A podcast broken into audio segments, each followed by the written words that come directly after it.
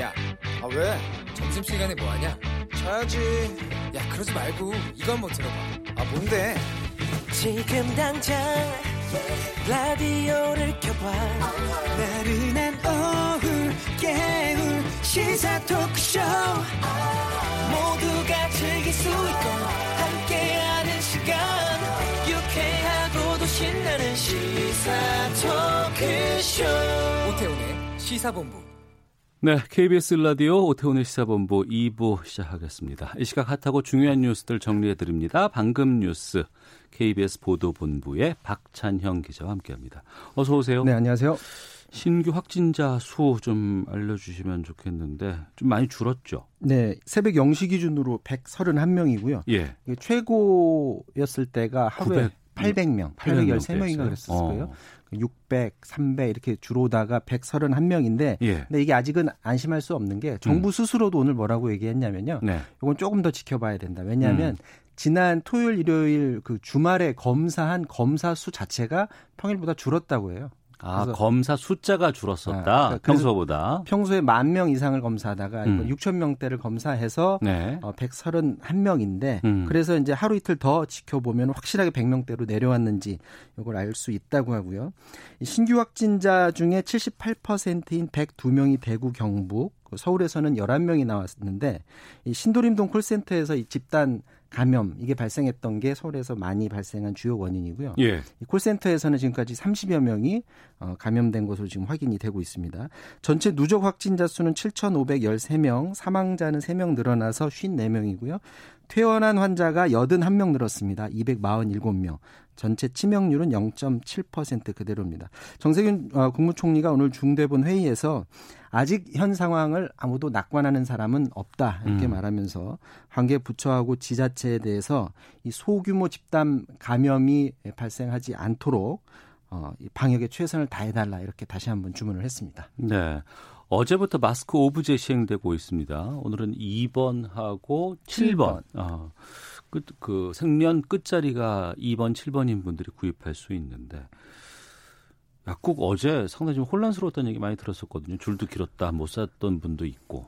지금 어때요? 이, 게 이제 양측이 다 있는 것 같아요. 물론 어제 제가 말씀드렸던 것처럼 줄 안 쓰고 사는 약국도 있습니다. 오늘도 음. 마찬가지로 그런 데도 있는데 그렇지 않은 약국도 많은 게 이 약국에 언제 마스크가 들어오는지 약사도 잘 모르는 경우가 있거든요. 그러면 배송을 해서 오겠죠. 예. 그렇다 보니까 하염없이 기다리다 보면 이제 줄이 길어져서 음. 이곳에서 못 사고 또 저곳에서 못 사는 그런 사람들이 생겨나는데 그래서 어느 약국에 현재 야- 이 마스크가 몇 장이나 남았는마 그것만 확인할 수 있어도 내가 상황을 보고 내 근처에 있는 약국을 찾아가면 되잖아요. 어, 그거 좋겠다. 예, 예. 그 이미 이제 다른 나- 대만인가에서는 이걸 실시를 하고 있다고 그러고요. 예.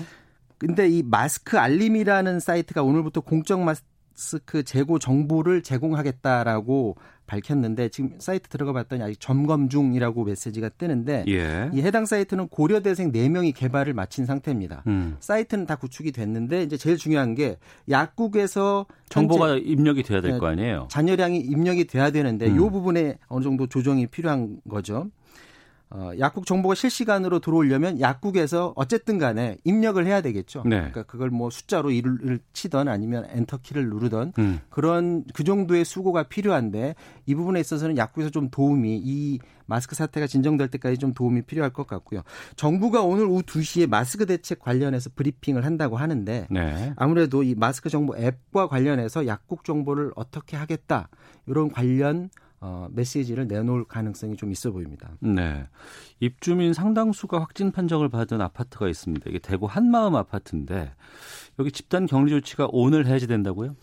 어, 한마음 아파트 입주민이 140여 명이거든요. 예. 어, 신천지 신도가 아닌 일반 주민들에 한해서 어, 집단 격리 조치가 해제돼서 어. 38명이 이제 집 밖으로 나올 수가 있고요. 예. 어, 신천지 신도 중에 이미 확진 판정을 받은 46명은 생활치료센터로 옮겨졌고 나머지 신도 48명은 지금 살고 있는 곳에서 계속해서 격리 조치를 받습니다. 이 아파트가 관심을 받는 이유는 신천지 신도들이 많이 그곳에서 사는 것도 어, 문제지만 네.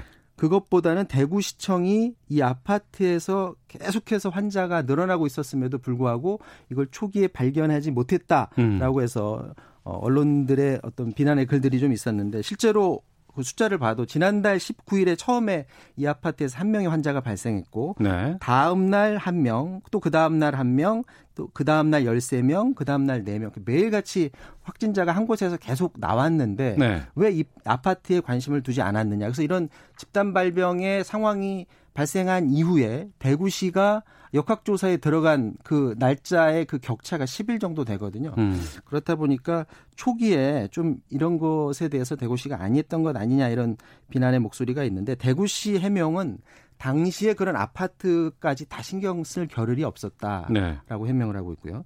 권영진 대구시장은 지금 신천지 교인들이 왜 거기에서 다수 거주, 하고 있느냐. 지금은 그걸 신경 쓸 단계가 아니다. 방역에 온 힘을 써야 된다라고 말을 했습니다. 그런데 이렇게 신천지 신도들이 모여 사는 곳이 그곳 아파트 한 곳만이면 뭐 신경을 꺼도 되겠지만 네. 지금 일부 신도들이 언론을 통해서 증언하기로는 전국적으로 분포돼 있을 수도 있다는 얘기가 나오고 있어요. 예, 저희 어제 KBS도 인터뷰를 했는데 예. 그 성전 뒤에 원룸 아파트들이 있는데 아, 원룸들이 있는데 예. 그쪽 라인에 자기네 신천지 신도들이 집단으로 거주하고 있다 이렇게 인터뷰를 하기도 했었거든요. 예. 이 말이 맞다면 빠른 조사가 좀 필요해 보이고요. 대구시도 확진자를 포함한 신천지 신도 8명이 한 연립주택 건물에 8명이 거주하고 있는 것으로 파악하고 지금 음. 조사에 들어간 상태입니다. 네. 앞서 이탈리아 한인 회장 연결해서 좀 일부에서 이탈리아 상황 살짝 좀 들어봤습니다만 확진자가 급격하게 늘었어요, 이탈리아가. 네. 지금 코로나19 확진자가 아, 우리나라에선 7,500명 선인데 이탈리아가 9,172명 어, 중국 다음으로 많습니다. 하루 신규 확진자 수도 우리나라는 100명대로 떨어졌는데 이탈리아는 그제 1,400명대에서 어제 1,700명대로 더 늘어났고요. 확진자 대비 사망률 사망률 비율도 그쪽은 5%가 넘어서 우리나라 0.7%와 지금 비교가 되는 그런 상황입니다. 이런 상황 속에 전날 15개 지역 북부 지역에 대해서 이동 금지 명령이 내려졌었는데 네. 하루 만에 다시 전국적으로 이탈리아 정부가 이를 확대해서요. 다만 이제 중요한 회사 업무라든지 음. 아니면 본인의 건강 문제 같은 경우에는 정부의 허락을 얻고 주간 경계를 넘어서 이동은 할 수 있다고 합니다. 지금 어 이탈리아 총리가 그러면서 모든 국민들은 집에 머물러 있어 달라 이렇게 강조를 했는데 관건이 중국은 결국은 이걸 성공을 했어요. 예. 근데 중국하고 다른 점은 중국은 당의 그 힘이 워낙에 막강하기 때문에 통제가 좀 세죠. 굉장히. 세게 예. 했죠. 근데 에, 민주국가인 이탈리아가 과연 어떻게 민심을 달래면서 이 조치를 성공해 낼지 이제 지켜볼 일이고 음. 어, 이탈리아에 이어서 유럽에선 프랑스가 확진자가 1,400명을 넘었고요. 이 문화부 장관이 감염됐다라는 소식이 들어왔는데 이탈리아 아, 이 프랑스는 국회의원도 다섯 명이 감염이 됐고 네. 또이 문화부 장관이 바로 며칠 전에 대통령을 또 만났다고 해요. 어. 그래서 프랑스에서는 대통령까지도 또 올맞이는 것 아니냐 이런 걱정 속에 상황을 지켜보고 있다고 합니다. 알겠습니다. 방금 뉴스 KBS 보도본부의 박찬영 기자와 함께했습니다. 고맙습니다.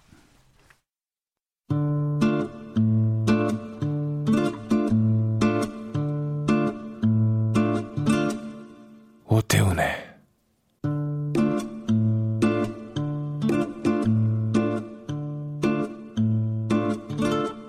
시사본부 네, 시사본부 청취자 여러분들의 참여로 이루어지고 있습니다. 샵 9730으로 방송 중에 의견 보내주시면 되고요. 짧은 문자 50원, 긴 문자 100원, 어플리케이션 콩은 무료로 이용하실 수 있습니다.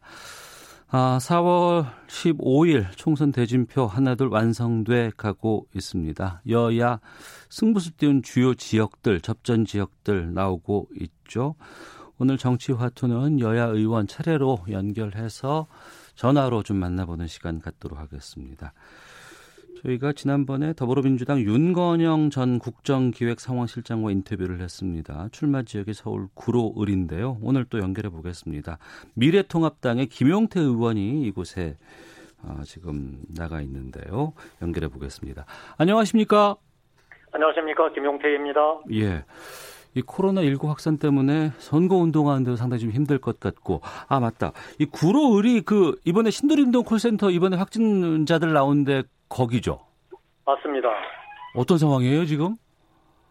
뭐 그야말로 태풍 전야고 예. 폭풍 속의 고요 상태입니다. 음, 어, 우리 주민들 너무 놀래가지고 네, 이게 어쩐 일인가 싶어서 뭐 어리둥절한 상태인데요. 일단 뭐 숫자 자체가 엄청나니까 네, 그리고 이 건물 자체가 이 안에 뭐 웨딩홀도 있고 산후조리원도 있고 밑에는 또 구내식당까지 있어서 어. 이 집단 감염이 일어났던 콜센터 직원들이 예. 뭐 다중이 이용했을 가능성이 매우 높거든요. 예. 그리고 그 건물은 신도림동에 매우 중요하고 뭐 번잡한 곳에 위치하고 있어서 음. 일반 구로 주민들도 많이 지금 이용하고 계십니다. 그래서 아, 이것이 어떻게 사태가 전개될까 매우 숨죽이면서 지켜보고 있습니다. 예. 뭐 선거 운동 뭐 잘 못하는 것도 좀 영향이 있겠습니다. 그보다는 우선 이 신도림동 자체 쪽으로 워낙에 큰 건물이기 때문에 방역이라든가 또 확진자들 상황들 좀 면밀히 좀 검토를 해봐야 될 것 같습니다.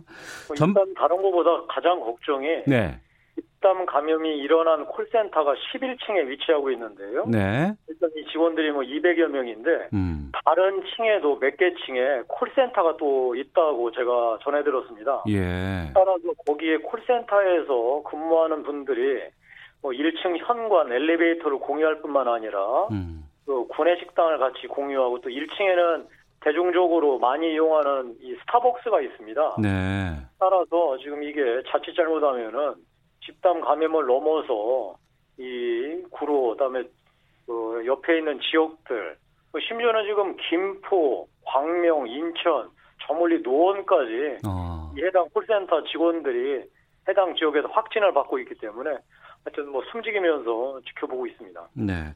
코로나19 관련해서 지금 사회적 거리두기 2주차 맞고 있습니다. 정부 대응은 어떻게 평가를 하실지, 정부가 또 해야 될 일은 뭐라고 보십니까? 정부한테 꼭 당부시 당부 드리고 싶은 것은 끝날 때까지 끝나는 것이 아니다. 음, 마지막까지 긴장의 끈을 어떤 경우에도 놓아서는 안 됩니다. 지금 대구에서 나름 그, 그 확진자 수가 줄어서 뭐 조금 어, 안도할 만한 이 소식들이 전해주고 있는데 네, 다른 지역들은 현재 상황이 확진자들이 미미하다 하더라도 음, 사실 이게 언제 어떻게 될지 모르잖아요. 네. 따라서 이 사회적 거리두기, 마스크 착용, 그리고 집단 시설에 절대 가지 말기 같은 이런 운동들은 뭐 정부 당국이 정말 앞장서서 해 주어야지만 국민들께서도 네, 아 이게 지금 마음을 놓을 때가 아니구나 어. 분명하게 인식하고 예. 행동에 나서줄 수 있을 것입니다. 예. 지금 그 민주당 쪽 지사들 위주로 해서 어 여러 가지 현금 지원 같은 걸 직접적으로 해줘야 된다라는 주장들이 나오고 있거든요. 여기에 대해서는 네. 좀 어떤 입장이신지 좀 알려주시죠. 시장을 전혀 모르고 하는 소리입니다.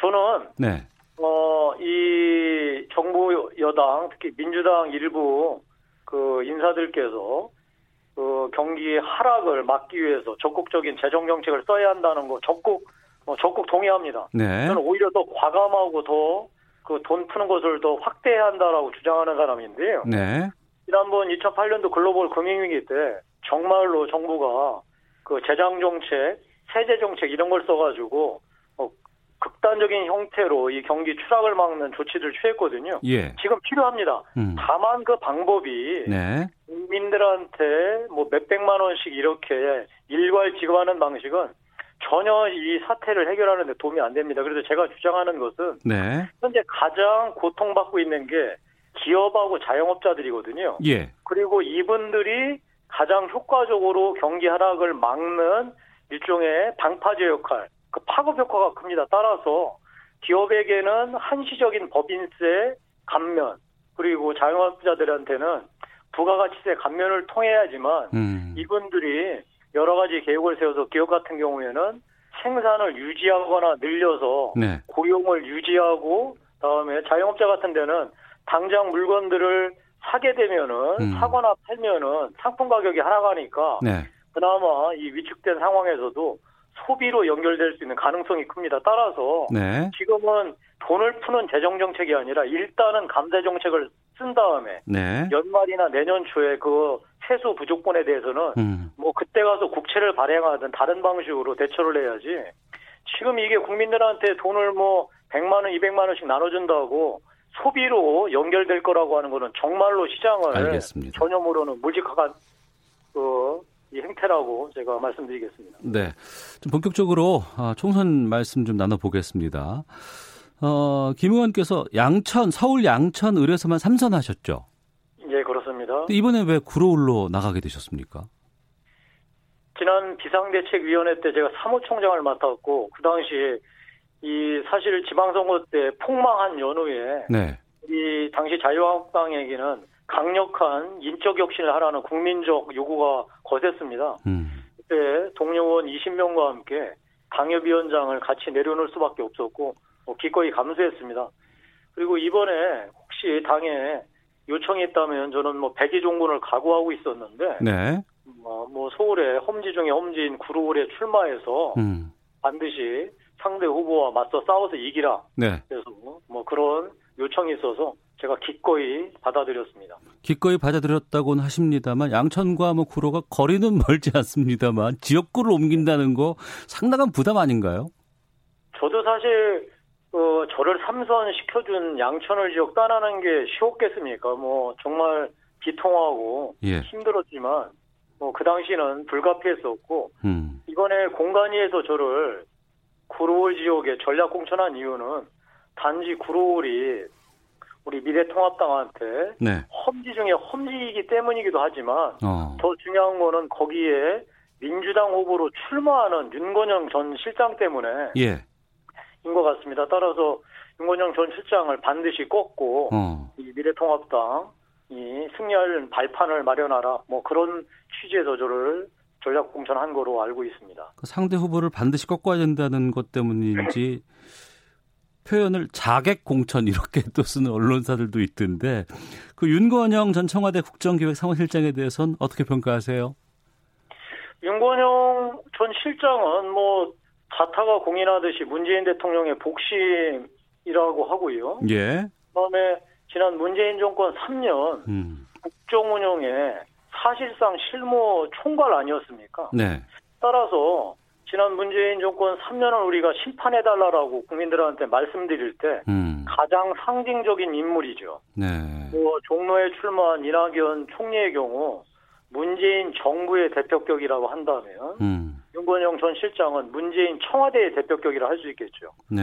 따라서 이 종로에서는 황교안 대표가 그리고 구로 을에서는 사무총장을 지냈던 저 김용태가 어, 이낙연 총리와 윤건영 전 실장을 상대로 문재인 정권 지난 3년에 대한 심판을 내려주십사 이렇게 그 주민들한테 말씀드리고 우리가 당당하고 멋지게 승부를 보겠습니다. 네.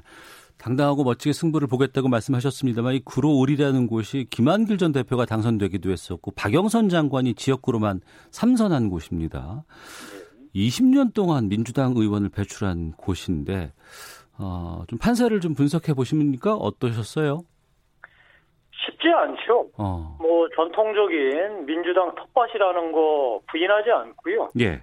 그다음에 지난 두 번의 총선에서 뭐 그야말로 참패를 기록했던 곳이기도 합니다. 네. 20% 이상 이 격차로 졌던 곳이기도 합니다. 음. 그 다만 이 구로울 지역이 워낙 인구 유출입이 많은 지역이에요. 네. 특히나 신도림동이 완전히 탈바꿈되었고 음. 구로 이 예전에 구로공단으로 국민들이 알고 계시는데 여기가 디지털 단지로 완전히 지금 탈바꿈 되었기 때문에 네. 젊은 층, 3, 40대 층에 음. 인구 유입이 매우 많, 많아졌습니다.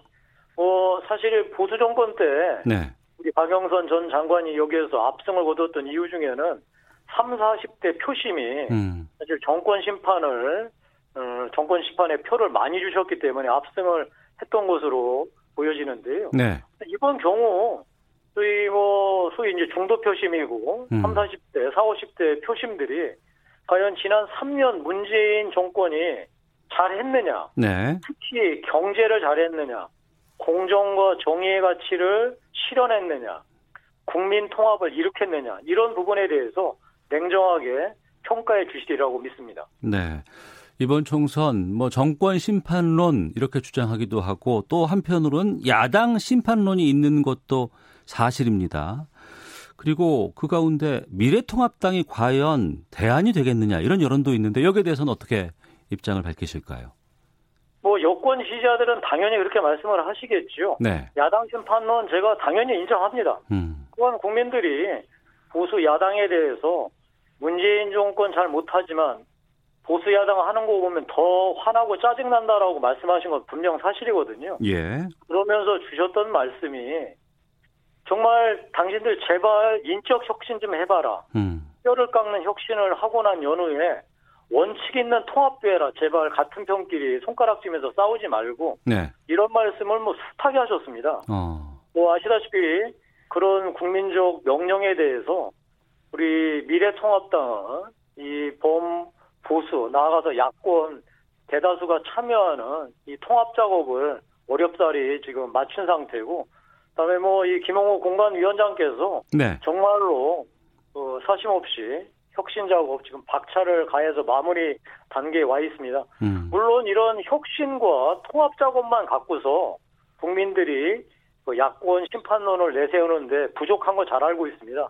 즉, 이 예전에는 이 보수 야당이 오로지 성장과 효율만 최고의 가치로 삼고 우리 국민들께서 그 새롭게 요구하고 계시는 공정과 정의의 가치에 소홀했던 거 사실이었거든요. 예. 또한 여성과 청년에 대해서도 정책을 내는데 매우 소극적이거나 음. 소홀했던 게 사실입니다. 이번 미래통합당은 새롭게 우리가 창당하면서 이 정의와 공정의 가치 그리고 여성과 청년에 대한 정책을 혁명적으로 같이 가져가 보자라고 하는 각오로 이 당을 창당했으니까 네. 향후 저희가 총선 이후에 음. 어, 앞으로 국정 어, 운영에 있어서 분명하게 미래통합당의 가치와 정책들을 제출함으로써 국민들한테 심판받도록 하겠습니다. 예. 아, 그동안 당 내에서도 뭐 필요할 땐 쓴소리도 마다하지 않으신 것으로 저는 알고 있습니다. 네. 최근에 그 박근혜 전 대통령 이른바 옥중서신 여기에 대해서는 어떻게 평가를 하실까 궁금하거든요. 저는 박 근혜 전 대통령의 옥중 소진의 가장 중요한 메시지는 네.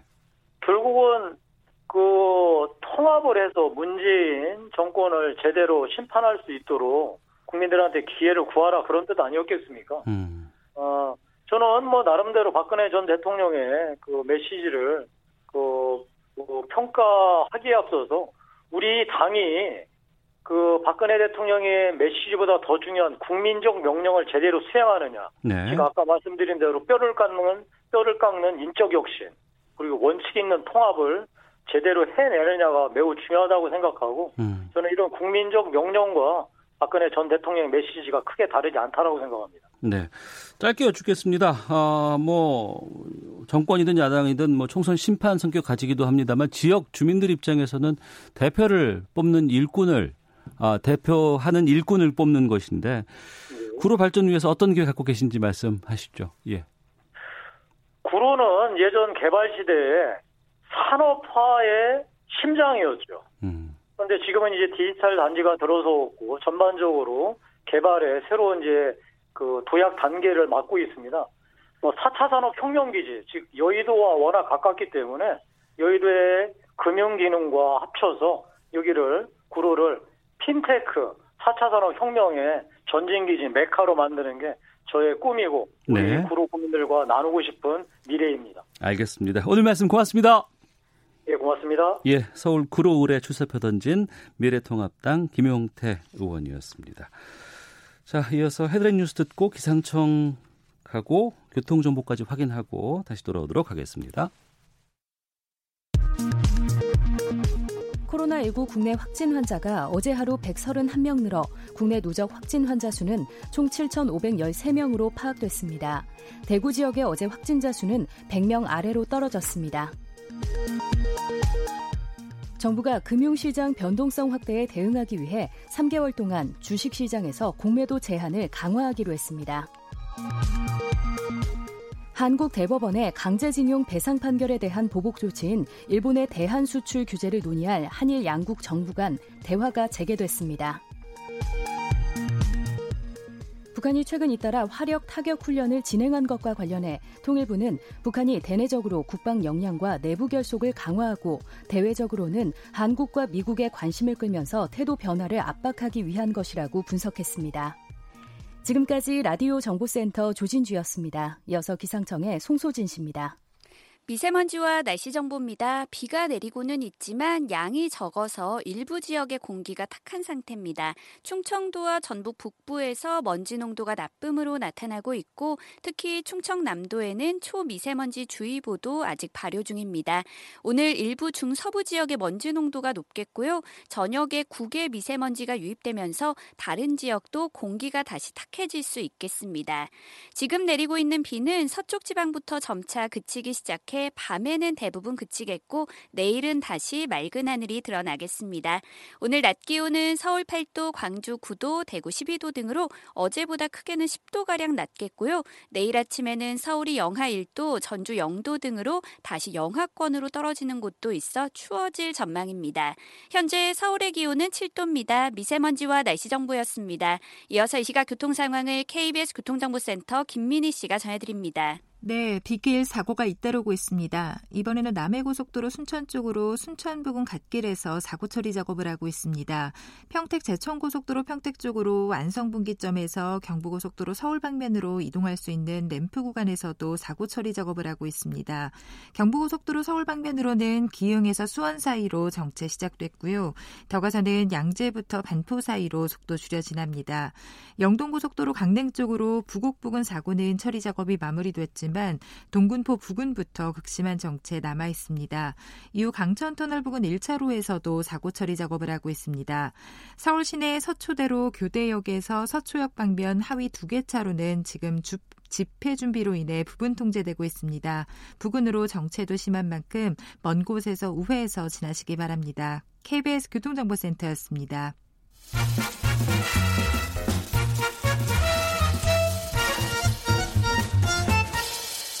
오태훈의 시사 본부.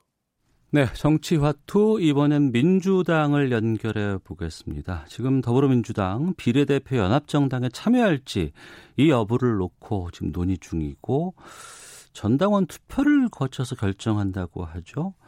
어, 진행 상황 어떤지 또 당의 분위기는 어떤지 민주당 최고위원 맡고 있는 서른 의원 연결해서 직접 들어보겠습니다.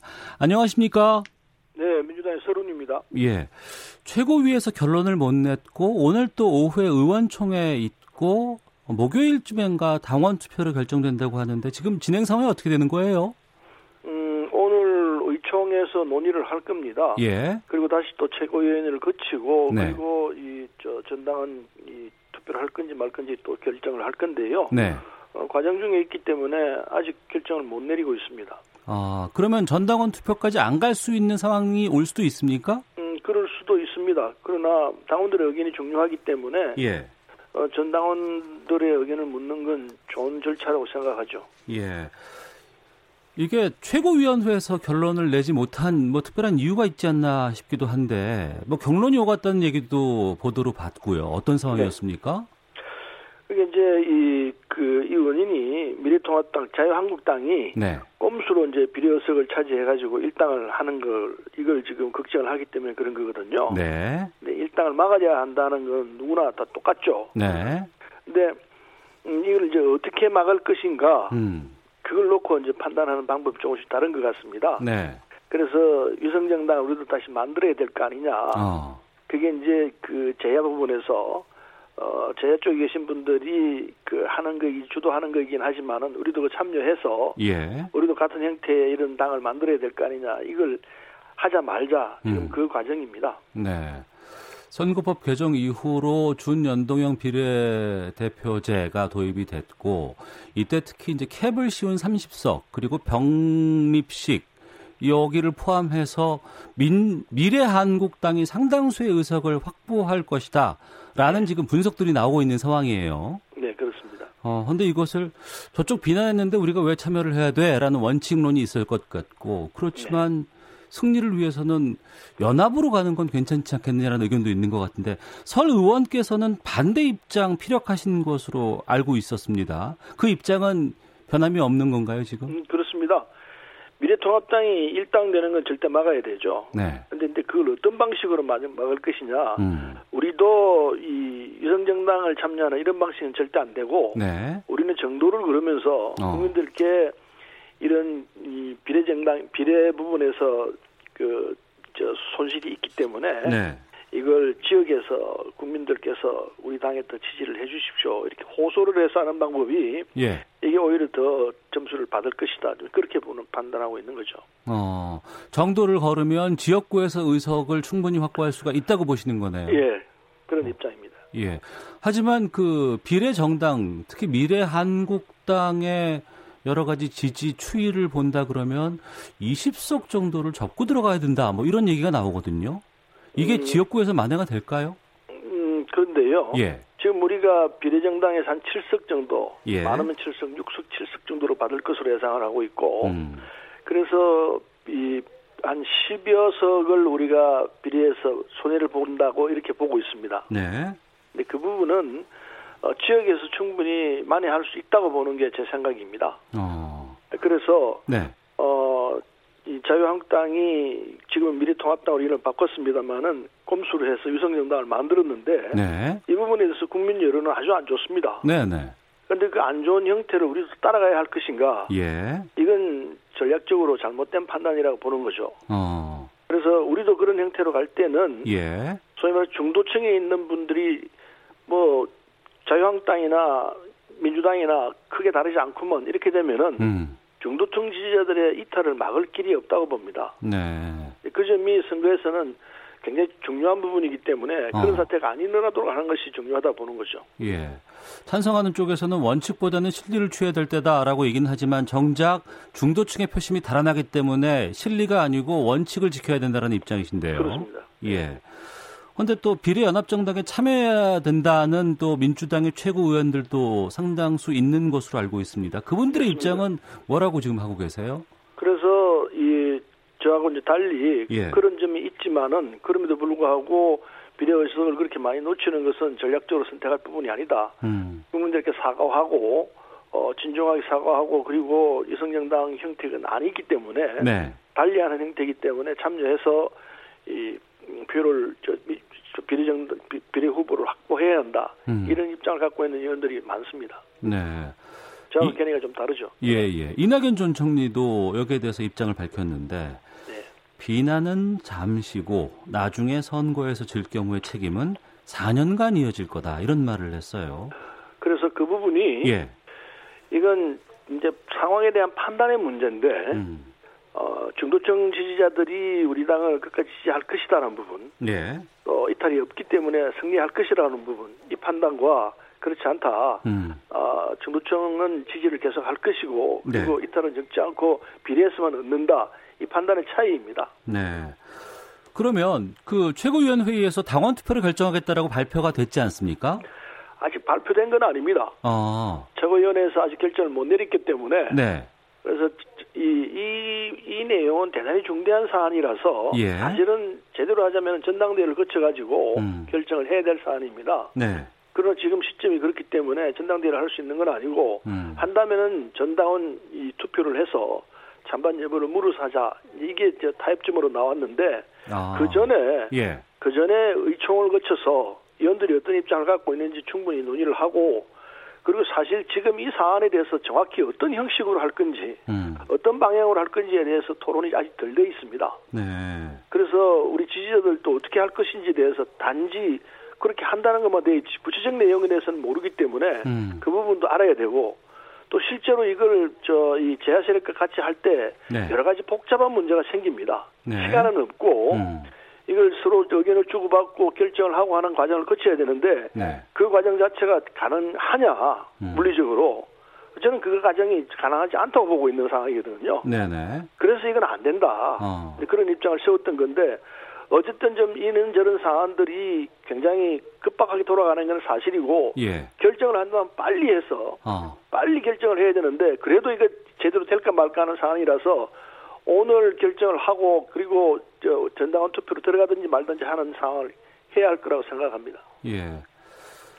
그 따로 뭐 파악하는 당내 분위기 같은 것도 좀 있지 않을까 싶은데 어때요? 당내 분위기는 예. 하자는 의견이 조금 많은 것 같습니다. 아 그래요? 예, 그런데 어. 그건 아직 저, 전, 이, 저 의총을 하지 않았기 때문에 네. 처음에는 절대 하자는 의견이 많았고 저는 아주 극소수였습니다. 네. 그런 의견을 표력하고 그리고 의견을 주고받고 하면서 아니다 그거는 저 서른 의견이 올 수 있다는 의견이 조금씩 늘어나고 있습니다. 음. 그래서 어청을 해보면은 어떤 결과가 나올지 좀 따져봐야 할 것 같습니다. 네. 그러나 예.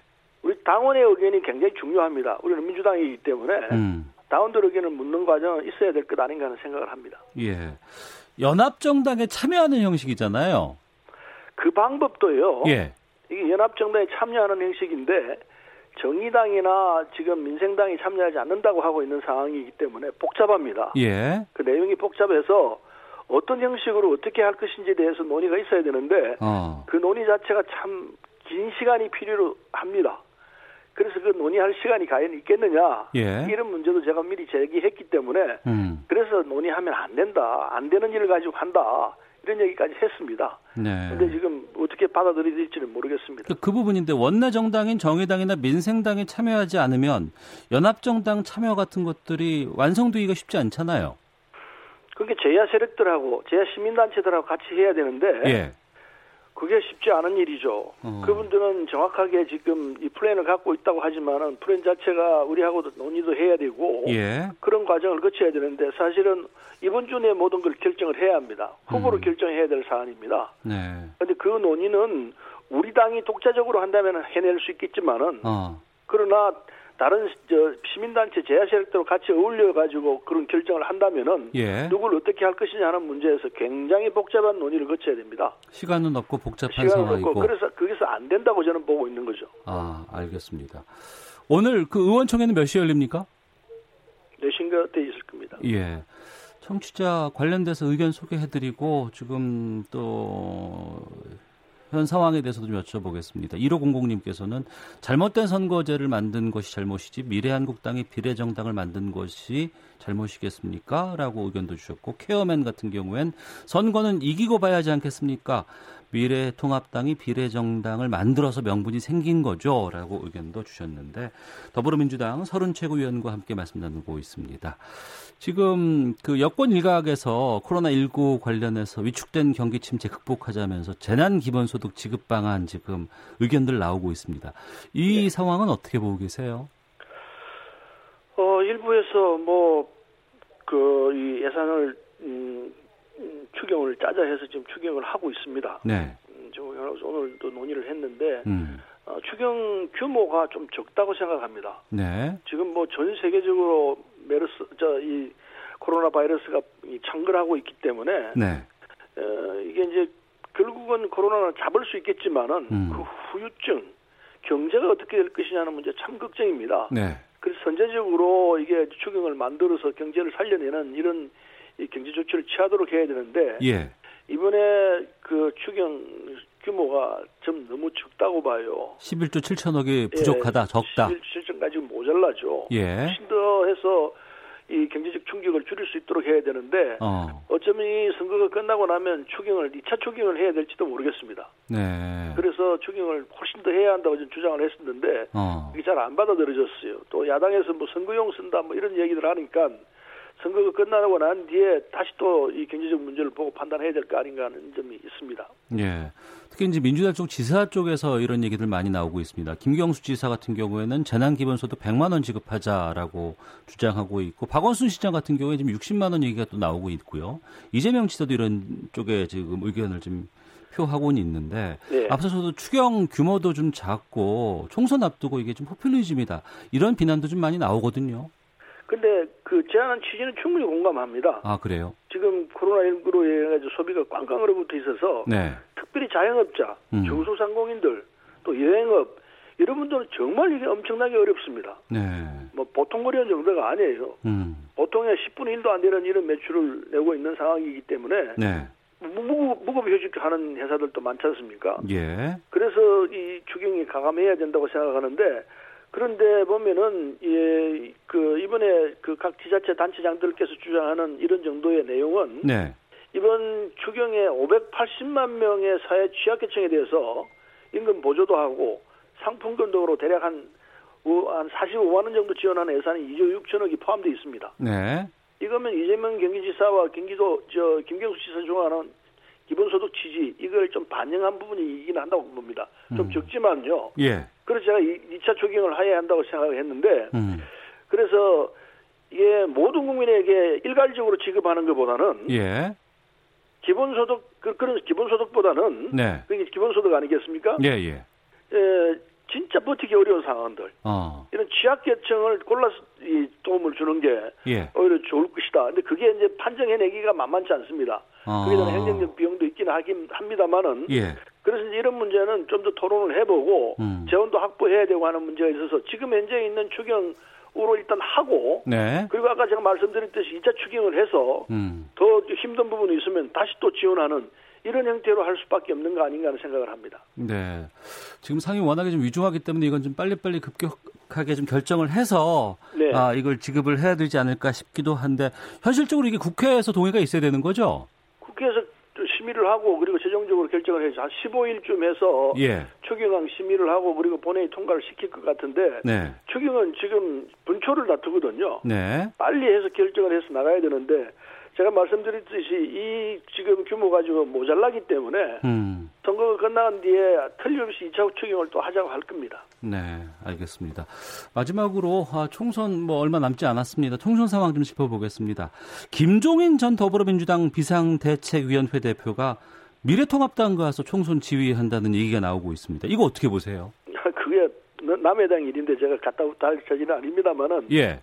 김종인 그 전 우리 당 대표도까지 하- 저 비상대책위원장도 하셨는데 음. 이 정체성이 확, 확실해야 되거든요. 네. 정당은 자기가 주장하는 바가 분명해야 되고 그 길을 계속해서 갈 수 있어야 되는데 이렇게 왔다가 저리 갔다 갈시자 걸음을 하면은 국민들이 저분의 정체성은 도대체 뭘까 음. 이렇게 할 수밖에 없습니다. 네. 그거에 대해서는 저는 절대 찬성하지 않습니다. 한 길로 가면서 국민들이 아 저 사람은 항상 이런 입장을 가지고 있다. 네. 이게 있어야 되는데 음. 그게 없는 상태에서는 저 사람 도대체 뭘 하려고 하는가 이게 나올 수밖에 없습니다. 그래서 저는 그 점에 대해서는 관심 갖고 싶지 않습니다. 알겠습니다. 오늘 말씀 여기까지 듣겠습니다. 고맙습니다. 네, 고맙습니다. 예, 지금까지 더불어민주당의 서른 최고위원과 함께했습니다. 오태훈의 시사본부는 여러분의 소중한 의견을 기다립니다. 짧은 문자 50원, 긴 문자 100원의 정보 이용료가 되는 샵 9730, 우물정 9730번으로 문자 보내주십시오. KBS 라디오 앱 콩은 무료입니다. KBS 라디오 오태훈의 시사본부. 지금 여러분은 대한민국 라디오 유일의 점심 시사 프로그램을 듣고 계십니다. 네, 1시 42분 지나고 있습니다. 연예 문화 이슈를 더 폭넓게 알아보는 시간 하재근의 문화살롱 하재근 문화평론가 자리하셨습니다. 어서 오세요. 예, 안녕하세요. 예. 아, 올해는 이 아카데미와 관련된 네. 것이 상당히 좀 이슈가 되고 있는데 이번에는 네. 일본 아카데미입니다. 우리 배우 심은경 씨가 영화 신문 기자 이 작품으로 최우수 여우주연상을 수상을 했어요. 예. 1978년에 일본 아카데미 상이 생긴 이래 최초로 예. 한국 배우가 예. 여기서 지금 주연상을 받은 겁니다. 어. 그러니까 기존에 예. 배두나 씨가 예. 2010년에 공기 인형이라는 영화로 우수 여우주연상을 받은 적은 있거든요. 아, 우수 여우주연상은 받은 적이 예, 여기가 이제 있었는데. 우수, 최우수 이런 식으로 상을 주는데 네. 최우수 여우주연상을 이번에 음. 최초로 네. 한국 배우가 심은경 씨가 받았습니다. 어, 요즘 일본과의 관계가 썩 좋지 않고 예. 또 문화 교류도 그전만 못한 상황인데 예. 이 수상이 상당히 좀 의미가 있는 것 같은데 심은경 씨 어떤 반응 보였어요? 심은경 씨는 자기가 상 받을 줄 전혀 몰랐다고 예, 예. 우수 여우 주연상 몇 명을 사전에 공개합니다. 어. 그래서 거기까지는 받을 줄 알고 가는 건데 예. 현장에서 최우수상은 이제 그 자리에서 공개를 하는 거죠. 아, 우수 후보는 몇 명을 이렇게 공개를 우수상 하고 받는 사람들은 예, 예. 사전에 공개가 되고 어. 그 중에서 현장에서 최우수상 공개하는 건데 네. 그 당연히 일본 배우들이 최우수상 그 일본 배우 중에 한 명이 받을 거라고 생각을 했- 했지 음. 자기가 받을 거라고는 상상을 못한 와중에 네. 올라가서 막 울면서 이럴 어. 줄 그러니까 이 상을 받을 줄 몰랐다. 예. 그 소감을 일본어로 어. 일본어로 했습니다. 아, 일어를 잘하나 봐요, 심은경 근데 씨가. 일본에서 살았던 사람이 아니라 예. 이 신문 기자라는 영화에 캐스팅이 돼서 음. 1년 동안 일본어 공부하고 영화 찍은 거거든요. 네. 근데 어떻게 일본어로 소감까지 어. 얘기를 했는지 예. 든 공부를 굉장히 열심히 한 것 같습니다. 어학의 재능이 출중하거나. 그러니까 기생충이 아카데미 작품상 감독상 뭐 수상을 했을 때 그건 우리 영화를 출품시켜서 네. 거기서 탄 것이고 네. 이 신문 기자 이 네. 영화는 일본 영화인 거예요. 일본? 영화, 아, 예, 일본 영화입니다. 그러니까 어. 일본에서 신문 기자라는 영화를 만들었는데 예. 여우 주연을 한국의 심은경 씨를 캐스팅을 한 거예요. 아 일본 영화고 일본 감독이고 다 예, 이런데 완전 일본 영화입니다. 아 주연을 누구를 할까 하다가 우리나라 심은경 씨를 예. 캐스팅을 한 거군요. 이 신문 기자가 요번에 작품상 남녀 주연상 다 휩쓸었는데 아 그래요. 일본 아카데미에서 예, 예. 그 캐스팅이 되면서 급히 일본어 공부를 해 가지고 어. 일본 영화에서 한국 사람이 영어 주- 주연 연기를 한 거예요. 아 그럼 캐스팅 되고 나서 공부를 했답니까? 네. 근데 어떻게 그렇게 우리말 그 일본어를 네. 유창하게 할수 있죠? 소감도 일본어로 하고 예, 예. 공부는 또 우리나라 한류 스타들이 어. 어. 학 공부는 정말 열심히 합니다. 그 신문 기자라는 영화에서 어떤 역할을 맡은 거예요? 그럼 구체적으로. 이 신문 기자가 정권이 은폐한 그 비밀을 캐는 그 역할인데 일본 정권. 예. 어. 일본 영화니까요. 예. 그 아베 총리의 사학 스캔들을 떠올리는 내용이라고 해서 굉장히 당시에 이제 정치적으로 예, 예. 조명을 많이 받았었고 예. 여기서 심은경 씨는 한국인 어머니하고 일본인 아버지 사이에서 태어난 신문사 사회부 기자 역할로 음. 이제 이 심은경 씨가 진실을 막 캐내는 겁니다. 네. 그런 역할이었는데 이미 마이니치 영화 콩쿠르에서도 여우주연상 받았고 어. 다카사키 영화제에서도 여우주연상 받았고 예. 이번에 아카데미 일본 아카데미에서도 또 여우주연상을 받은 겁니다. 예.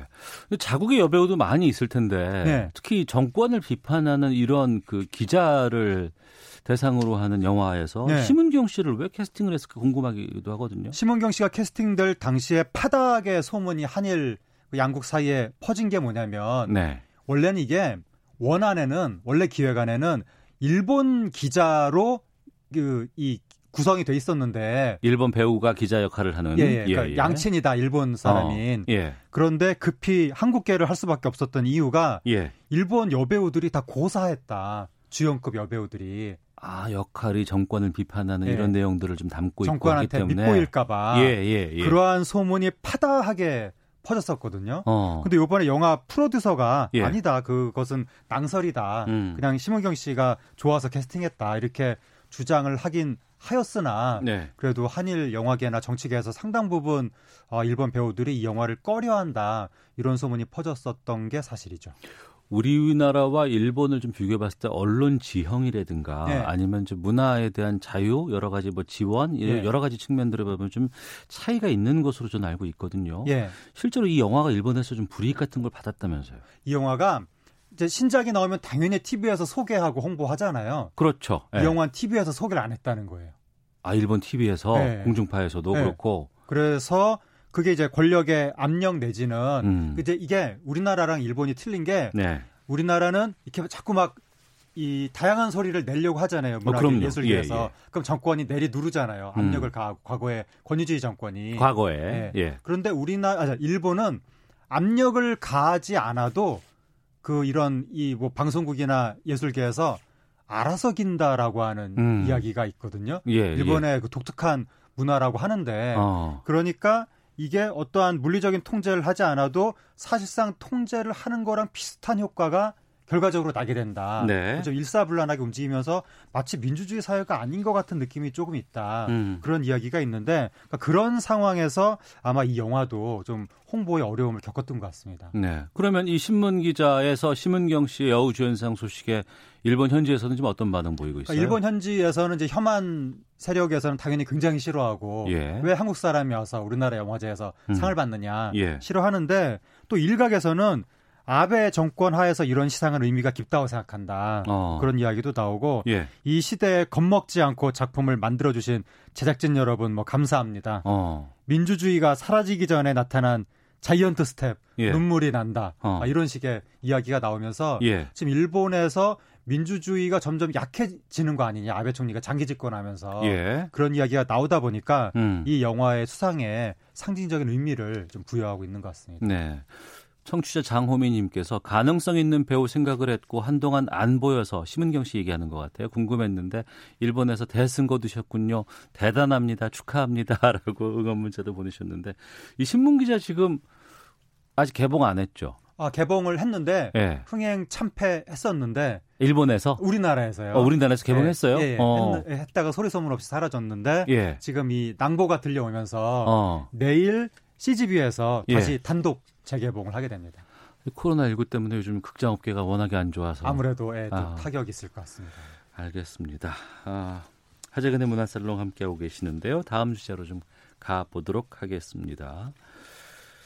중장년층의 전유물로 여겨졌던 트로트가 세대를 초월해서 각광받기 시작하고 있습니다. 네. 지난해부터 저희가 이 트로트의 열풍에 대해서는 많이 좀 이 문화살롱 통- 통해서도 좀 소개해드리기도 했고 저희 금요 초대석에도 정말 내로라 하는 네. 트로트 스타들 많이 만날 수가 있었는데 네. 근데 좀 요즘 방송가에서 너도 나도 할 것 없이 트로트를 주제로 한 프로그램을 계속 내놓고 있다면서요. 예, 일단 TV조선이 지금 내일은 미스터 트롯 야. 하고 있고 네. MBN이 트로트 퀸 얼마 전에 끝났고 네. MBC 에브리원이 나는 트로트 가수다 하고 있고 예, 예. SBS에서 트롯 신이 떴다. 트롯 신이 떴다. 예, 지난주에 시작했습니다. 예. 그리고 이렇게 제목에 트로트를 내걸지 않더라도 예. 일반 예능에 음. 지금 트로트 관련된 분들이 네. 지금 많이 나오고 있는 추세죠. 그러니까 이게 시작은 TV조선의 내일은 미스 트롯인가 미스 트롯. 그게 예, 시작이었잖아요. 그렇죠. 송가인 씨가 거의 예. 대박이 나기도 예. 했었고. 근데 너도 나도 우후죽순격으로 이렇게 방송사에서 트로트를 내건 예능 프로그램들을 많이 만든다는 거 아니에요? 그렇죠. 어.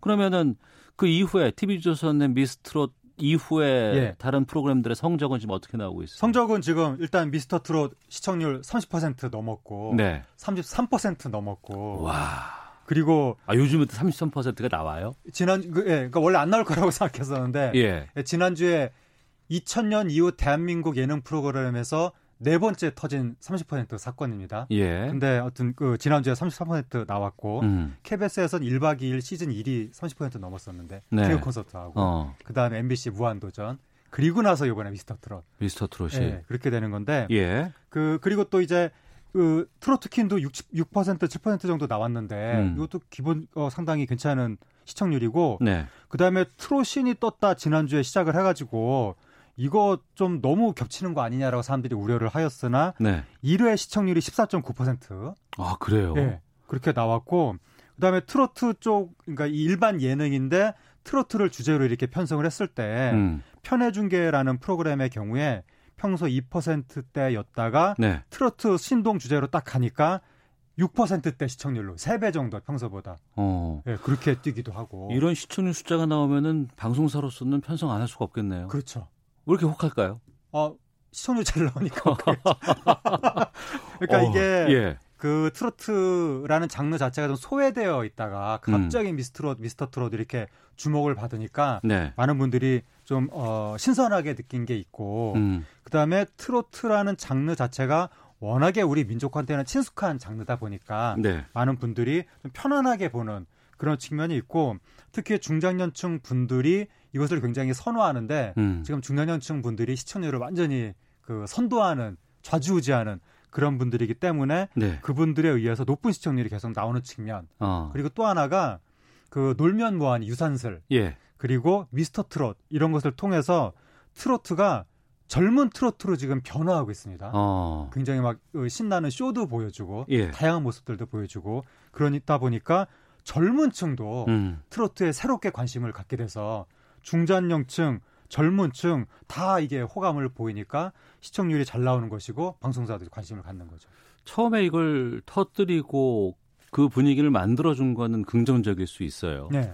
근데 좀 너무 이게 천편일률적으로 쏠림 현상이 좀 트로트 특히 이제 뭐 참여형 이런 쪽으로 좀 쏠리다 보면 좀 비판적인 상황도 좀 나오지 않을까 싶기도 예, 하거든요. 이제 쏠림 현상에 대해서 비판적인 이야기가 나오는데 그러니까 기존에도 계속해서 그런 일이 있었다는 거죠. 음. 슈퍼스타 K 오디션 뜨니까 비슷한 오디션이 쫙 생기고 아 그랬죠. 예. 예. 그러다 한철 우우하고 하다가 어느 날 갑자기 어, 갑자기는 아니고 서서히 사라지고 네. 그리고 또 요리 쿡- 프로그램도 많았잖아요. 한동안. 쿡방 냉장고를 부탁해 인기를 얻으니까 또 쿡방 쫙 나오고 어. 셰프들 나오고 예. 그다음에 프로듀스 101 아이돌 오디션 딱 뜨니까 그 다음에 바로 또 다른 방송국에서 너도 나도 아이돌 오디션 만들고 어. 그래서 그때 뒤따라 나왔던 아이돌 아이돌 오디션들은 거의 다 성공하지 못했었거든요. 네. 그러니까 이런 식으로 우하고 몰려서 비슷비슷하게 만들면 음. 결국 공멸로 가는 거 아니냐. 네. 시청자 입장에서는 너무 좀 식상해지는 것 같고 어. 비슷비슷한 사람들이 여기도 나오고 음. 저기도 나오고 이렇게 되니까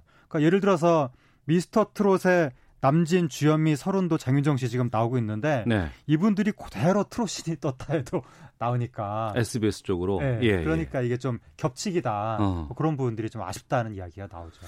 그게 그냥 어, 그 잠잠해지거나 아니면은 인기가 없어지면 사그라들까요? 아니면 어떤 뭐 조치가 네. 필요할까요? 뭐 조치식이나.